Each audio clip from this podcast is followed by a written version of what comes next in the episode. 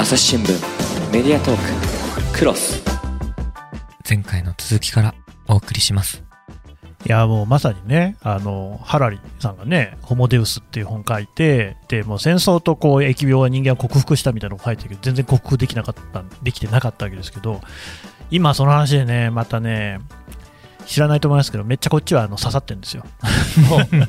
これはね、何かっていうと、あ裏表の話かなと思うんですが、はい。今、私の悩み、はい。大きな悩みの一つが、報道の現場にいて、さまざまな報道をするわけなんですけれども、はい。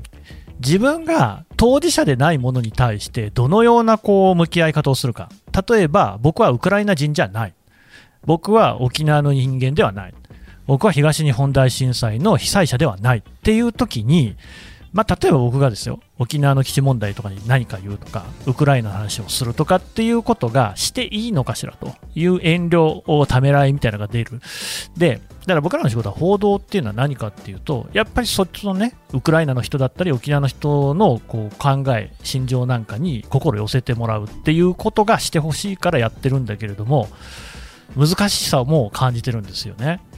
なんかそこら辺がね、その今の話とちょっと重なっては聞こえたんですよね。うーん。そうですよね。いや多分その辺のこともその他力的な発想って、えー触れてくるんだと思うんですよ。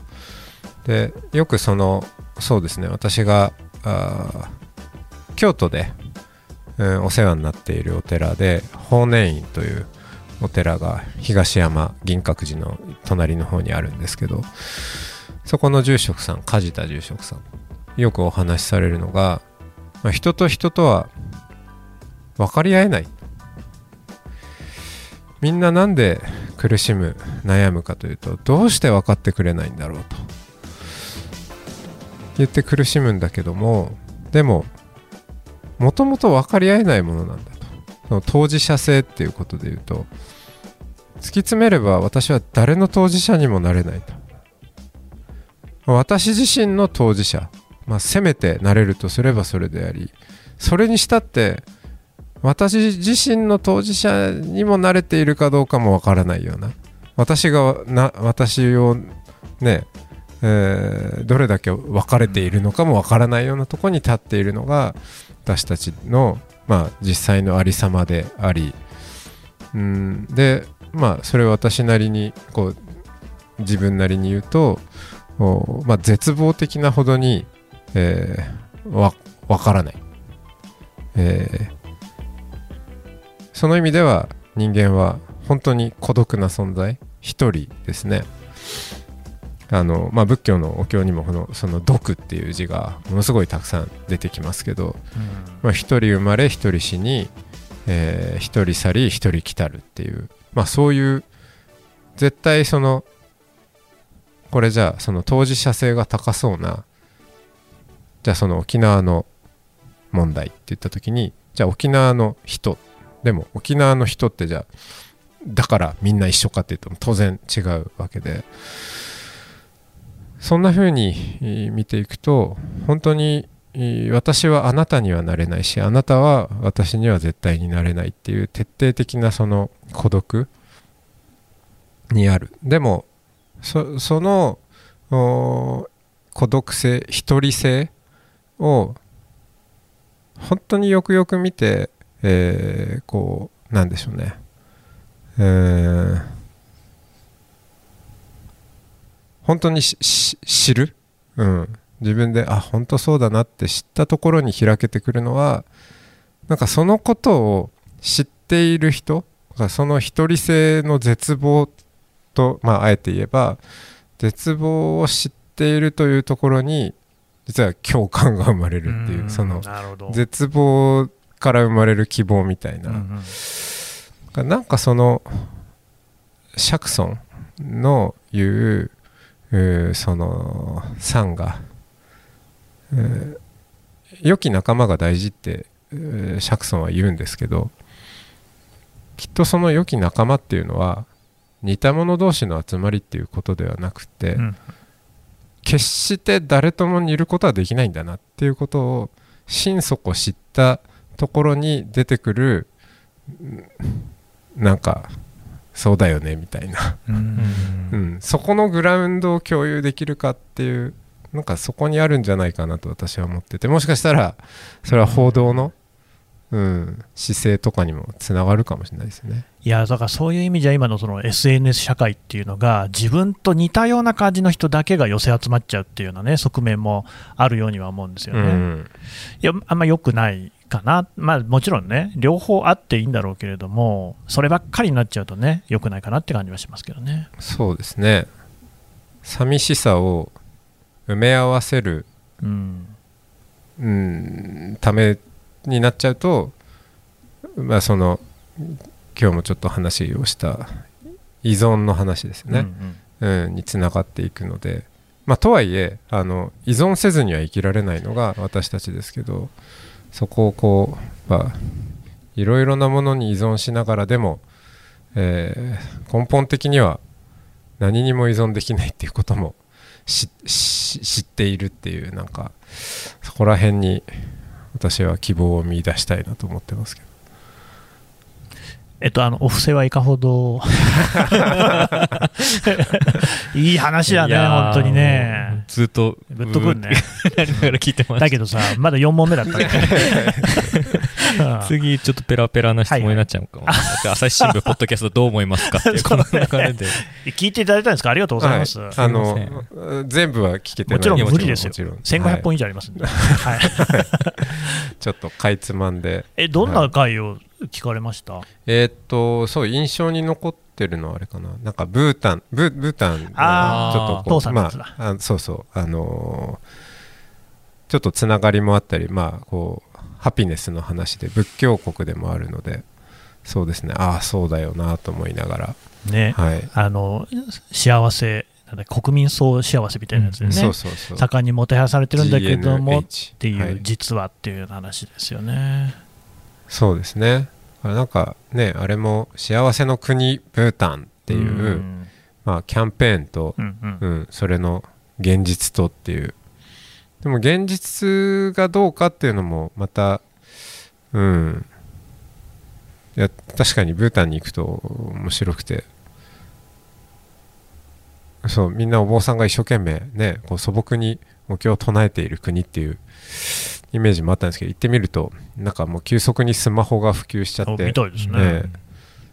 で逆に普及すると今までなかったものだからマナーとかもないんでお坊さんなんか、ええもう休み時間になるとみんなひたすらスマホを見ているみたいな感じで、うん、とかですね。なんか、うん、いろいろ考えますよねその現実と、うん、そのキャッチコピーとの乖離みたいな。うんうん、そこでこう新聞で文字でで文字で表現するっていうことは、まあ、特に新聞社ですから誤字が一時あっただけでもねこう訂正を出すみた大いなことです。ええことですけどそれがあなんかねその音声になるとこんなゆるゆるなんだと思って。そうなんですよ。めちゃくちゃ言い間違ってますから。ね。ええ。ええ。なんか、そこも面白かったですね。あーまあ、あれなんですよね、そういうそのニュースを伝える、報道の文法っていうのを広げたいなって常々思っていて、で新聞があー読者からね、えー読者が少なくなってるわけなんですけれども、読者が離れたというよりは、新聞が読者から離れてるなと思うんですよね。うん。で、それこそ、まあ、これ、しょうがないところもあって、新聞って限られた紙面の中に文字、情報を突っ込まなきゃいけないので、そうするとこう、教科書や法律の文章みたいな無味乾燥なものになっちゃうんですよね。なんだけれども、本来、そのニュースっていうのは、やっぱり面白い、いろんな意味でえものだし、そういうものって、話し言葉の中でこそ表現できるんじゃないかなと。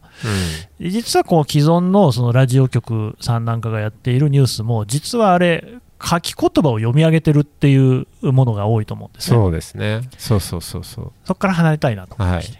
まあそれもあって、えーテンプルモーニングラジオは台本なしでやってます、うん。うん文字化しないっていう。うんうん。どうしても文字化しちゃうとそれを辿っちゃうという。そうですよね、うん。でもそういう人もいません？僕は台本を読みたいんだっていうお坊さんとか。あーそれでもあのやっちゃう。ん。なはい。ないないんです。ないです。そうなんですね。うん、まあ大体そこら辺も記者と似てますよね。そうですね。僕らは一応レジュメを作ってもらうんですよ。何をどんな順番で喋るのかっていうのははい。考えてくださいっていうことで。でも台本みたいなのは作らせないし、一度あのリハーサルをやってくれって頼まれたことありまして、嫌だって言って、僕がね、そんなのやるぐらいだったら番組を作らなくてもいいというふうに申し上げましてですね、うん。作らなかったですね。そこはもう固い決意があるので、はいはい。ええそのはいいですよ。そうですね、その場でお話をする、であとはやっぱりそういう中で、僕らはグルーヴ感という言い方をしてますけれども、場の臨場感のようなもの、はい。お熱量とかね、もう生まれてくるかなという、うん本当ね、テンプルモーニングも聞いてると、そういうのがあるんですよね。うん。ありますね。ありますね。はい。やっててもありますよ。うん。はい。まあ、こう乗ってくるというか、それで5回目とかになると、本当に声が変わってくるっていうことにつながるのかも、ね。うん。はい。聞いてもらってよかったね、よかったです。頑張って作りましょう、引っかかるね、ものがそうですね。一本でもあれば嬉しい。はい。メディアトーク。クロスながら聞きできるポッドキャストって私の生活スタイルにちょうどいい。朝日新聞のニュースレターに登録すると編集者が厳選したニュースがメールで届くよ。思いがけない話題にも出会えるよね。ちょっと新しいニュースの読み方。朝日新聞。6つ目、うん。ポッドキャストをしていて一番苦労したことしていることというので、まあ、日うん。本でポッドキャストがじわじわしているというか、そうですね。それはグッといかない感じ。ね後の質問でもはい。ね言ったことですけど。そうですね。あのこれ作ること自体はすごく楽しんでうんうん。やれていて、えー言ってしまえばこう私が今もう何をもってお坊さんなのかっていうと私をお坊さんたらしめているのがこのテンプルモーニングラジオなんじゃないかってそうですか、こうこれが自分なりの仏道の、えー深める、うん、実践の場というかこういろんな要はたくさんのお坊さんの先生からあのねお話を聞いていくっていうことなのでそれはすごい、えーことですよ。ねだからあのやる気はあるんです。やる気はある。はい、あるんです。あるしまあまあでもおかげさまでポッドキャストにしてはたくさんの人に聞いていただけてもいると思うしあのーリスナーもまあこうねぶなんていうかアクセスのやつとか見ると増えているのですごく励みになってます。うん。でもまあねうーんその YouTube とかのね、こう再生回数とか見ちゃうといやーもうちょっとこれ聞いてもらってもいいんじゃないかなと思うんで ですすよね、桁が違っちゃうんですよね。うんそうそれは思います、うん。はい、うんでも、あの前年度なのかな、あのポッドキャストアワードにもノミネートされましたよね。あですね。ベストあれそうそうそう、効果とかありました？多少。多少。はい。多少ありました。でもまあ、番組爆中に。発的とかではないですけど、うん。おっしゃってて、まあ、でもそれでも1000人以上の方が聞いてらっしゃるというような。っあそうですね。てはい。考えると、しかし、法話で1000人をね、聴取にするってこともまずないでしょうから、ねあのお寺の本堂を考えるとはい、毎朝ね1000人の人がうん、そこに本堂に押しって。押しかけているとかって思えば、はい、すごいですけど、まあ確かにね、YouTube の方が回ってる感じはしますようね。んですね、うん。まあまあでもすうんあんま注目されすぎてないのもいいのかもしれないですけどね。えそれはどうしてですか、うーんまあその分気楽にできるっていうこともあるかもしれないしどうでしょうね。うん。まあね。まあまあでもこれからこれからじゃないですかきっとうん。音声は。うんまあ、お聞きしてる限りだと、やっぱり、ポッドキャストだからこそ出てくれる人なんかも多分いるんだろうし、あ絶対そうですね、うん映像込みだと、うんうん。あのみんなまた声の質も変わっちゃうと思うんですよ。ああ多分自分もそうですけど。はい。だいぶリラックスしたね姿勢で、うん。やってたりとかそうですよね、だって着るものからやっぱりね、ちゃんとした今朝かけたりとかしなきゃいけない、そ思っちゃいますよね。思っちゃってはいあそっかポッドキャストだったみたいに、うんまあそうしてきてくださる方とかもいるんで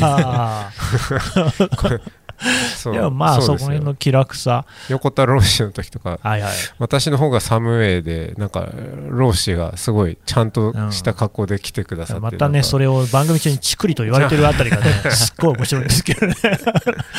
うん、でもまあ、そこ、あとはやっぱり遠隔地との収録っていう意味で言うと、ポッドキャストは利があるかなと。ありますね。はい。あのズームとかね何かしらのあれでサクッとできちゃうところもありますしね、本当にその全国各地、まあ、全国だけじゃないですね、世界のお坊さんのお話が聞けるっていうんで、もうそれだけでもう、このね、ご時世、なかなか旅行できない、なんか旅気分ですよね。うん。うんそうですね。あとはまああのいずれですよ。普及してほしいなって思うのは、まあ、音でだけでいけるんで例えば入院中の方とか、はいはい、うん、いやもうちょっとね映像見るのしんどいっていうもう寝寝てるだけでも耳からだけでこう触れられるっていうようなところに、えー役立てていただけたらそれはもうなんかアクセス数とかっていう話じゃないこう、うん。ねあのー意味合いもあると思うんで、うん、だからこうなんでしょうね。数もそうですけどこう聞いていただくシーンというか、うん、それの幅がもっと広がれば、うん、嬉しいなと思いますね。うんまあ、とりわけそのお年寄りなんかだとですね老眼でなかなか字は読みにくいよっていう方もいらっしゃるから、音で聞けるっていうのはいいでしょうからね。ですね。やっぱりまだ認知がまだまだ広がっていかないとっていう感じはあります。そうですね。だからこうやって新聞社さんとかでも いやでもねやっていただくと。私一つ思いますけどね、はいなんかやっぱりこうタイトルに仏とか仏教とか何かしら入れた方が良かったんじゃないですか。検索してもね、出てこないんですよね。ああ、そっか。テンプルとモーニング入れないと出てこないから、うんちょっとあんまりね、そのあ仏教系の何か話聞きたいなって時に、テンプルって入れるって発想があんまないですね。なるほど。まあ、そりゃそうですね。うん。他のが出てきちゃう。ああ、確かに。うんえまあ、えうん。ちょっとこう副題かなんかつけていただくとそうですね。検索キーワードちょっと考え直します。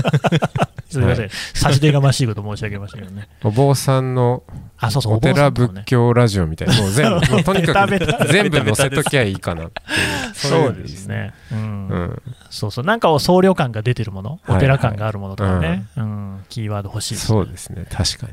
僕も本当だから、アワードで紹介されるまで、僕全然知らなくて、ええ。聞いたらこんないいのあるんだと思っちゃって、ありがとうございます。いや、もうまあまあ僕、仏教とかに興味ある方だと思うんですけども、はい全然引っかからなかったですからね。そうですよね。神田さんに引っかかってないっていうのは多分ちょっとこう、学生時代座禅組んでんだから、ええそうですよね。はい、はい。うん。よろしくお願いします。じゃあ7問目に、うん。リスナーさんから届いた一番嬉しかった言葉はということなんですけども、あの一番嬉しかった言葉とかね、あの僕すぐ何でも忘れちゃうんで。あんまりねあのあなんか嬉しかったことあったなっていう 印象でしか覚えてないみたいなところがあるので、うん、ただまあこの言葉っていうのはないんですけどだないっていうかたくさんいただくんですよ。いただくからあのいや間が間が楽しみですとかまあいろいろあるんですけど、うん、でもなんか人生の支えになってる感じのこう応援コメントとかいただくこともあって本当それはね嬉しいですよね。その特になんなんだろうな。まあ辛い時に聞くっていうのもあるしまあこれがあって朝が始められますみたいなね。一日が始められる感じがしますっていうような、そうまさにそのテンプルモーニングっていうそ掃除の会自体がやっぱあのお寺とは何かって考えた時に私の一つの定義はお寺とは良き習慣の道場であるっていうふうに思っていて宗教の本質は信仰よりも習慣なんじゃないかっていうこともあの思うし、まあ、信仰イコール習慣なんじゃないっていう言い方もできるんですけど、うん、と考えた時にその人の、まあ、生活の、うん、一日のあ欠かせないパートになっているっていうのはきっと、まあ、それだけで何かしらの支えになってんだろうなと思うので嬉しいですね。うんまあね、やっぱ聞きやすいんですよね。これまでそういうと仏教絡みのものっていうと、ちょっと構えないとこちらもですねうん聞けない感じがあって、そこがハードルだったなと思うんですけど、すごくね、自然に聞ける、まあ、自然にお話になってるんで、そう、なかったんじゃないですか、こういうのって。そうかもしれないですね。そうですよね。ええまあこんなにお坊さんの友達が多い人もあんまりいないですしね。ね。すごいそうですよね。教会の、うん。あのねテレフォンショッキングじゃないんではいすけどまあそうですね。少しだけタモリさんも意識はします。まあしてもないけど。少しだけってどの辺ですか？いやいやいやいやあのあんだけこういろんなゲストが出て、えーあのね。まあ何回えーやっているっていう、えーそうですね。その幅っていうかいや、でも幅は本当に広いですよね。幅はそうですね広いですねうんだ天台宗だ、真言宗だとか、僕、全然その関わりがなかったですからね。うん、ないですよね密教とか言いながら全然密じゃないじゃんとか思っちゃいました。結構バラして普ます通に喋ってるなっていう。そういうのがでもね、なんかやっぱ人柄で伝わってくるのがめちゃくちゃいいんですよね。うんそうですねまあお坊さんっていうと、うん、どうでしょうね人によっても本当イメージが違ってあのまあありがたいっていう人もいれば坊主丸儲けみたいな、うんのもあるかもしれませんけどでもこういろんな人と接してる限りうんまあいやこの人僧侶以前に人としてどうなんだみたいなね 人もいるかもしれませんけどでもおおむねなんだろうないい人っていうとまあうまく言い切れてない気がするんですけど。何ですかね。うーん。人と接してるなって思える関係性の方が多いですかね。うんうん。うん、まあそれもやっぱりね、あの死の現場なんかとね、居合わせてることが多いから、そういった悩みを抱えている人であったり、うん、それこそね、病に苦しんでる人なんかもいるしっていう中でね、おのずとこう積んでいる経験が、まあ、普通の人とは違ってくるでしょうね。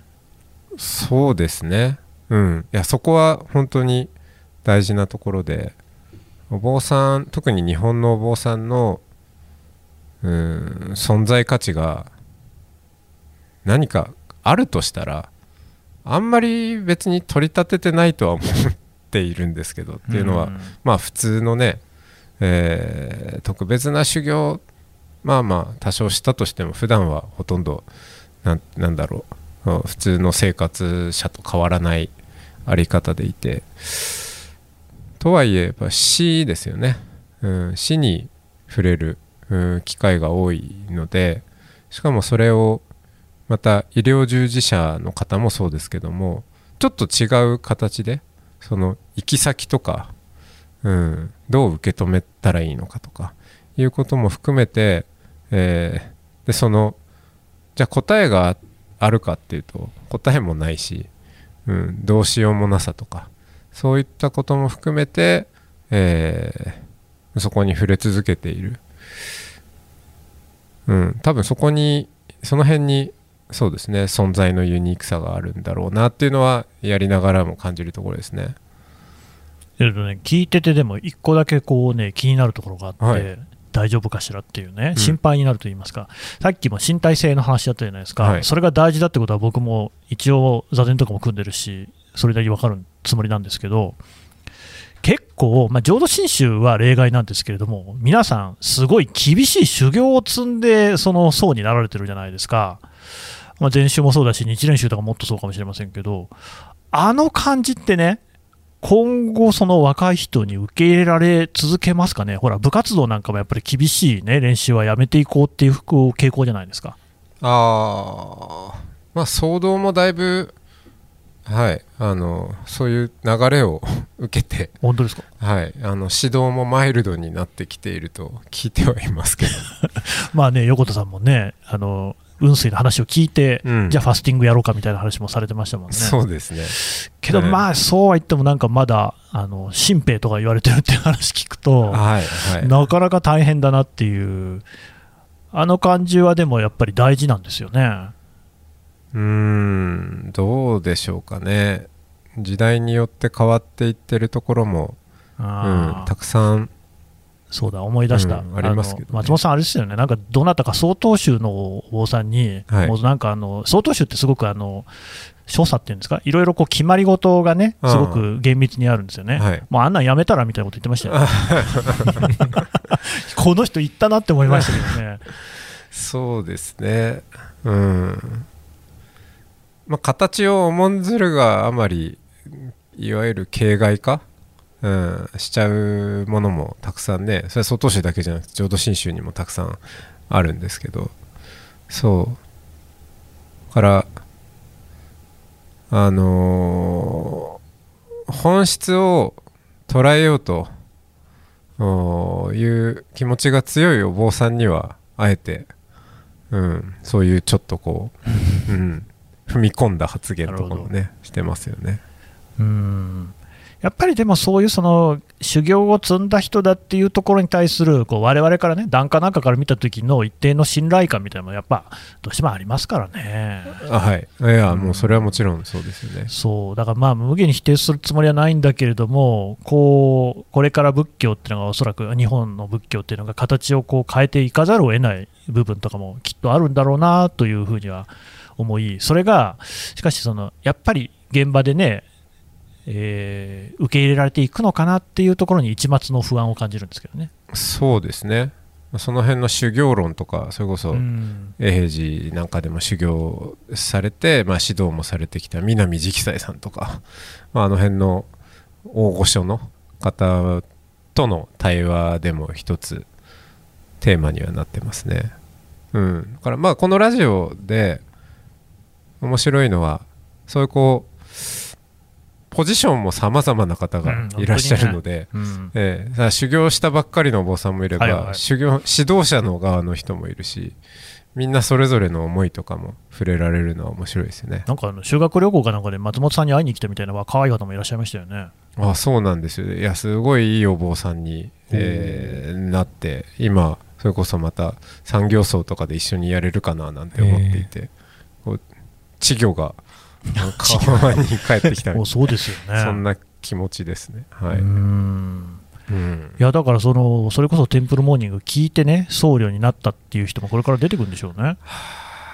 そうですねそういうのもそう嬉しかった声ってねリスナーからって言われると、まあ大体そのいわゆる一般の方のことを思い浮かべてしまうんですけどそういえば結構お坊さんも聞いてくださっていてそりゃそうでしょう。でお坊さんからもたくさんなんかね嬉しいコメントはいただくことがあり、うん、そんな中でやっぱこのラジオのおかげで、えー住職をねこうなんだろう、うん、張り合いを持っていろんな和尚さんのやり方とかもねあの思いとかも聞きながらあーこう頑張れていますみたいな話とか、うん。まあ、このラジオも含めたなんかまあ私もいろんなことしてるのでそういう活動を見て、えーあそっか。自分が、まあ、後継ぎで後継ぐの嫌だなと思ってたけどもしかしてお坊さんっていろんな可能性があるのかもと思って、うん、あの都合と思いましたとか、うん。なんかそういうのはまたすごく嬉しいですね。それ本当ね、農家の種にそっくりなんですようね。ん。農家の種、まあ、農家さんなんですけど、やっぱり農場の、広い農場の中うん。にポツンと一人で作業してるっていうこの孤独感の中で、そのポッドキャストを聞くことによって、ああ、僕は一人じゃないんだっていうことをね、感じる。やっぱりあの僧侶の世界というのも、お寺の中っていうのもね、なかなか孤独なところもあると思うんですよね。はい。だけれども、テンプルモーニング聞くと、ああ、こんなにたくさんの同志がいるっていうのうん。分かる、うん。これはすごくいいでしょうね。そうですね、うん。うん。それはあの裏テーマとしてはあると思いますね、うん、うん。いや、非常にこう社会貢献活動じゃないですか。メディアトーク。クロス話はまだ続きますが、続きは次回。この番組へのご意見、ご感想も募集しております。概要欄のフォームから、どしどしお送りください。